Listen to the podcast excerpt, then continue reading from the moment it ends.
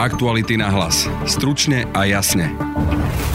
Boris Kolár zo strany Zmerodina nežiada hlavu premiéra Matoviča ani ministra zdravotníctva Krajčího. Čo by sa tým zmenilo, keby odstúpil Igor Matovič a Richard Sulík? Akorát by prešli do parlamentu a ten cirkus tej, z toho úradu vlády by sme mali tu na Národnej rade.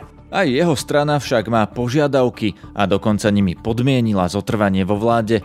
Politologička Aneta Világi pre náš podcast komentuje, ako si máme takéto stanovisko Borisa Kolára vysvetliť. Je to signál voči Igorovi Matovičovi, že sme rodina je pripravené chrániť mu chrbát. Požaduje za to však tieto nejaké svoje programové požiadavky. Sloboda a solidarita naďalej trvá na rekonštrukcii vlády, no Richard Sulík sa k tomu plánuje vyjadriť až zajtra.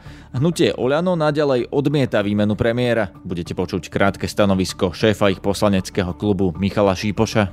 Návrh Richarda Sulíka na výmenu premiéra znamená pád vlády, nie rekonštrukciu. Prinesieme aj stanovisko strany za ľudí tesne pred koaličnou radou. Predsedníctvo strany za ľudí prijalo rozhodnutie, aby sme sa snažili v rokovaniach o zotrvanie vo vládnej koalícii. Aj toto vyjadrenie podrobíme politologickej analýze. Počúvate podcast Aktuality na hlas. Moje meno je Peter Hanák. Rozhodnutie koaličnej krízy sa dnes čakalo od Borisa Kolára a jeho strany Sme rodina, keďže tento týždeň už aj hnutie Oľano pripustilo, že ak by Kolárovci žiadali hlavu premiéra, museli by to riešiť. K personálnym požiadavkám koaličných partnerov na rekonštrukciu vlády sa nakoniec druhá najväčšia vládna strana nepridala, no priniesla svoje vlastné požiadavky.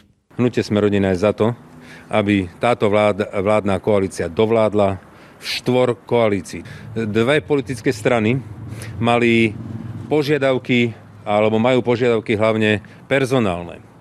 A samozrejme padali mená, aby odstúpil pán e, minister zdravotníctva Krajčí. E, ďalej, aby odstúpil pán premiér e, Igor Matovič. Chcem tu nak povedať, že rovnako potom bola opačná požiadavka, aby odstúpil aj pán Richard Sulík. A teraz sa pýtam vás všetkých, čo by sa tým zmenilo, keby odstúpil Igor Matovič a Richard Sulík? Sú to predstavitelia týchto politických strán, sú to predsedovia, akorát by prešli do parlamentu a ten cirkus tej, z toho úradu vlády by sme mali tu na Národnej rade. Nič by sa nezmenilo, keby sme túto personálnu výmenu urobili. Ale viem, čo ľudí trápi a počúvame to dnes a denne. Vy sa tam vadíte, vy sa tam neviete na ničom dohodnúť a nerobíte a míňate čas a energiu na to, aby ste, aby ste medzi sebou si riešili svoje ega, svoje stanoviska a nemáte potom čas a ani tú energiu na to, aby ste robili pre ľudí. To, prečo sme vás tam zvolili. A preto hnutie Smerodina neprichádza so žiadnymi uh, požiadavkami na personálnymi, typu musí odstúpiť ten, ten minister, druhý, tretí, štvrtý, všetkým mená na stôl, ako hovoria moji kolegovia. Nie. My po, prichádzame s požiadavkami konkrétnymi, aby sme pomohli v tejto najťažšej situácii ľuďom. Čiže hnutie Smerodina má konkrétne požiadavky, ktoré bude požadovať od koaličných partnerov. V prípade, že nebudú naplnené, tak my sa zobereme a z tejto vlády odídeme. To je naše konečné stanovisko. 5 požiadaviek hnutia Sme rodina sú sociálna pomoc, tzv. SOS dotácie, odklad splátok úverov a energií do konca júna, odklad platenia exekúcií, finančné kompenzácie pre cestovný ruch a gastrosektor a COVID balíček pre každého, ktorý bude obsahovať 5 respirátorov.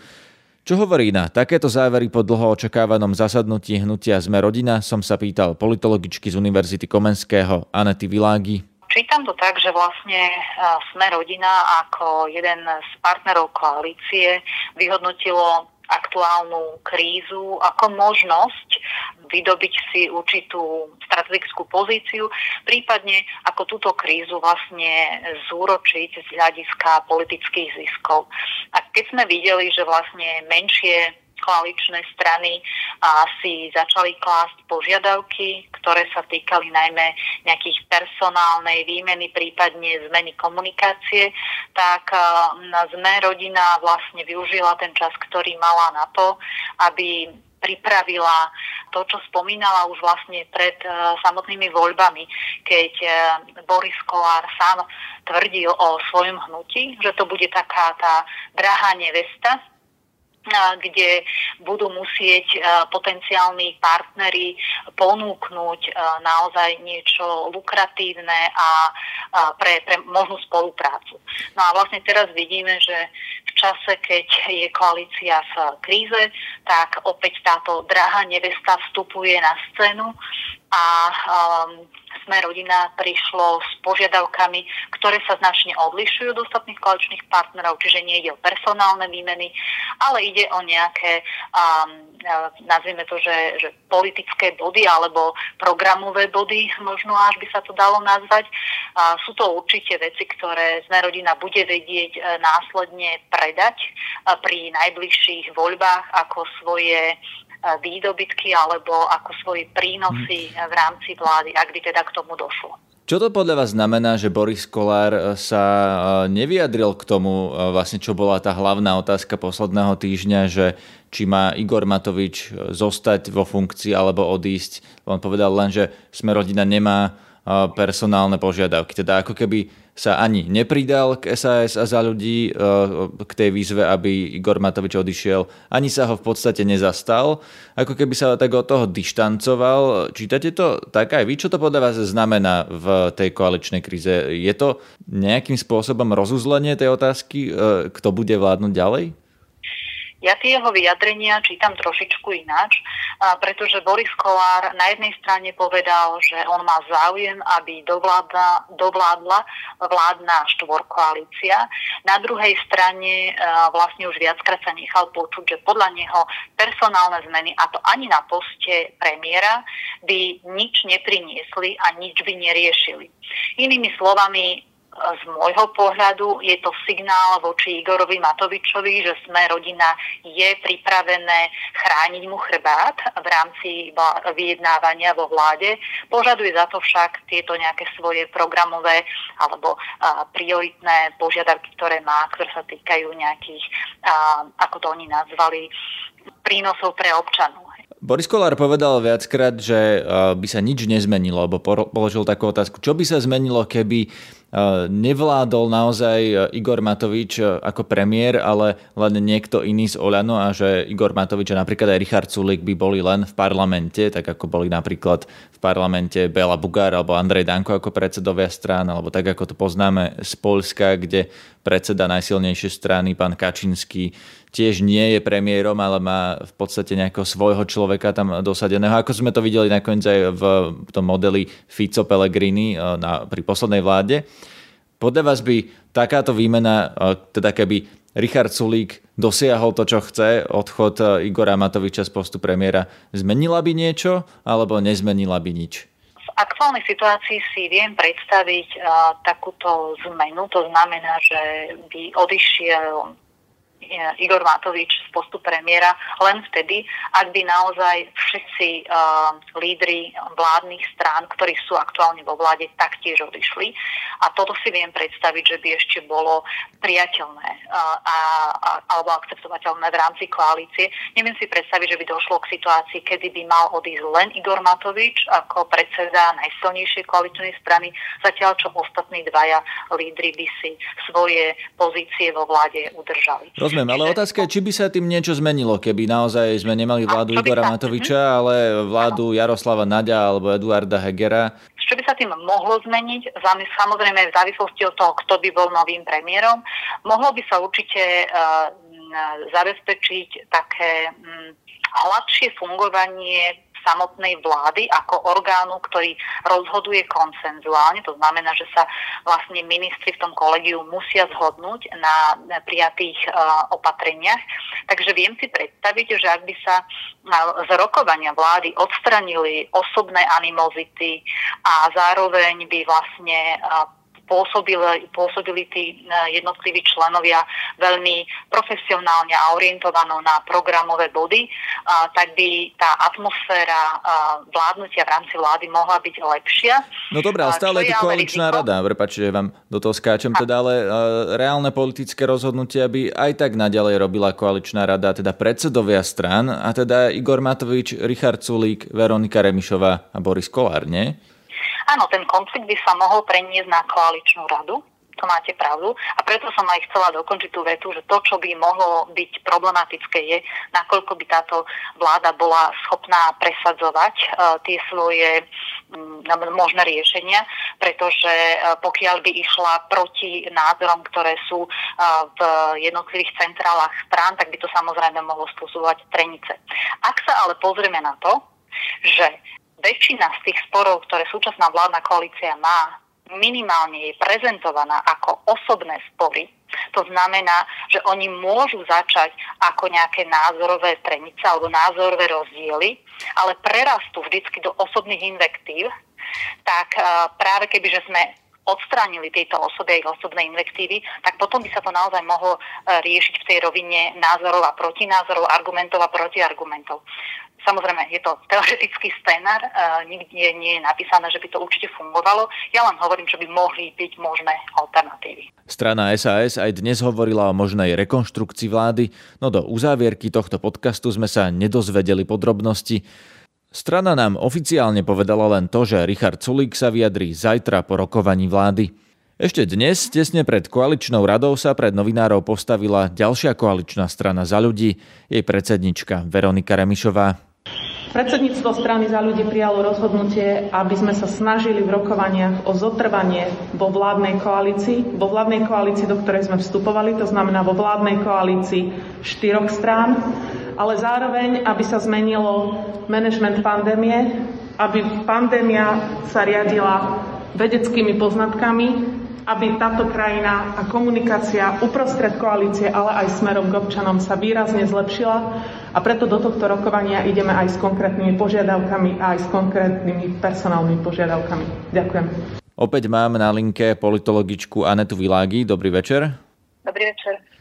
Pred chvíľou sme sledovali alebo počuli vyjadrenie pani Remišovej o tom, že oni sa budú snažiť zotrvať v štvorkoalícii, že chcú zmenu manažmentu pandémie ale, a teda idú na vládu alebo na rokovanie koaličnej rady s konkrétnymi personálnymi požiadavkami, neupresnili to bližšie. Čo si o tom myslíte? Vyzerá to tak, že strana za ľudí sa za tých 5 dní, ktorí mala, mali k dispozícii zásadným spôsobom nejako neradikalizovala alebo neustúpila z tých požiadaviek. Vlastne to, že budú chcieť personálne zmeny, to bolo medializované hneď od začiatku. Možno, že čo je taký, taká mierna novinka je, je vlastne zdôrazňovanie alebo akcentovanie toho, že potrebujú, aby nastali zmeny na poste ministra zdravotníctva. Menej často sa rozpráva o, priamo o premiérovi, aj keď je pravda, že z tých predchádzajúcich vyjadrení bola to práve skôr strana SAS, ktorá by priamo um, menovala premiéra ako toho, ktorý by mal, uh, keď by mala tá zmena nastať. Čo sa podľa vás tým dosiahne, aj keby teda Igor Matovič ustúpil SAS a za ľudí a vymenil by ministra Krajčího za niekoho iného. Čo tým dosiahnu za ľudí Saska? Ja si myslím, že pokiaľ ide o túto koaličnú krízu, ona má nejaké svoje vonkajšie prejavy a má potom nejaké svoje vnútorné, ako keby e, vnútorný vývoj.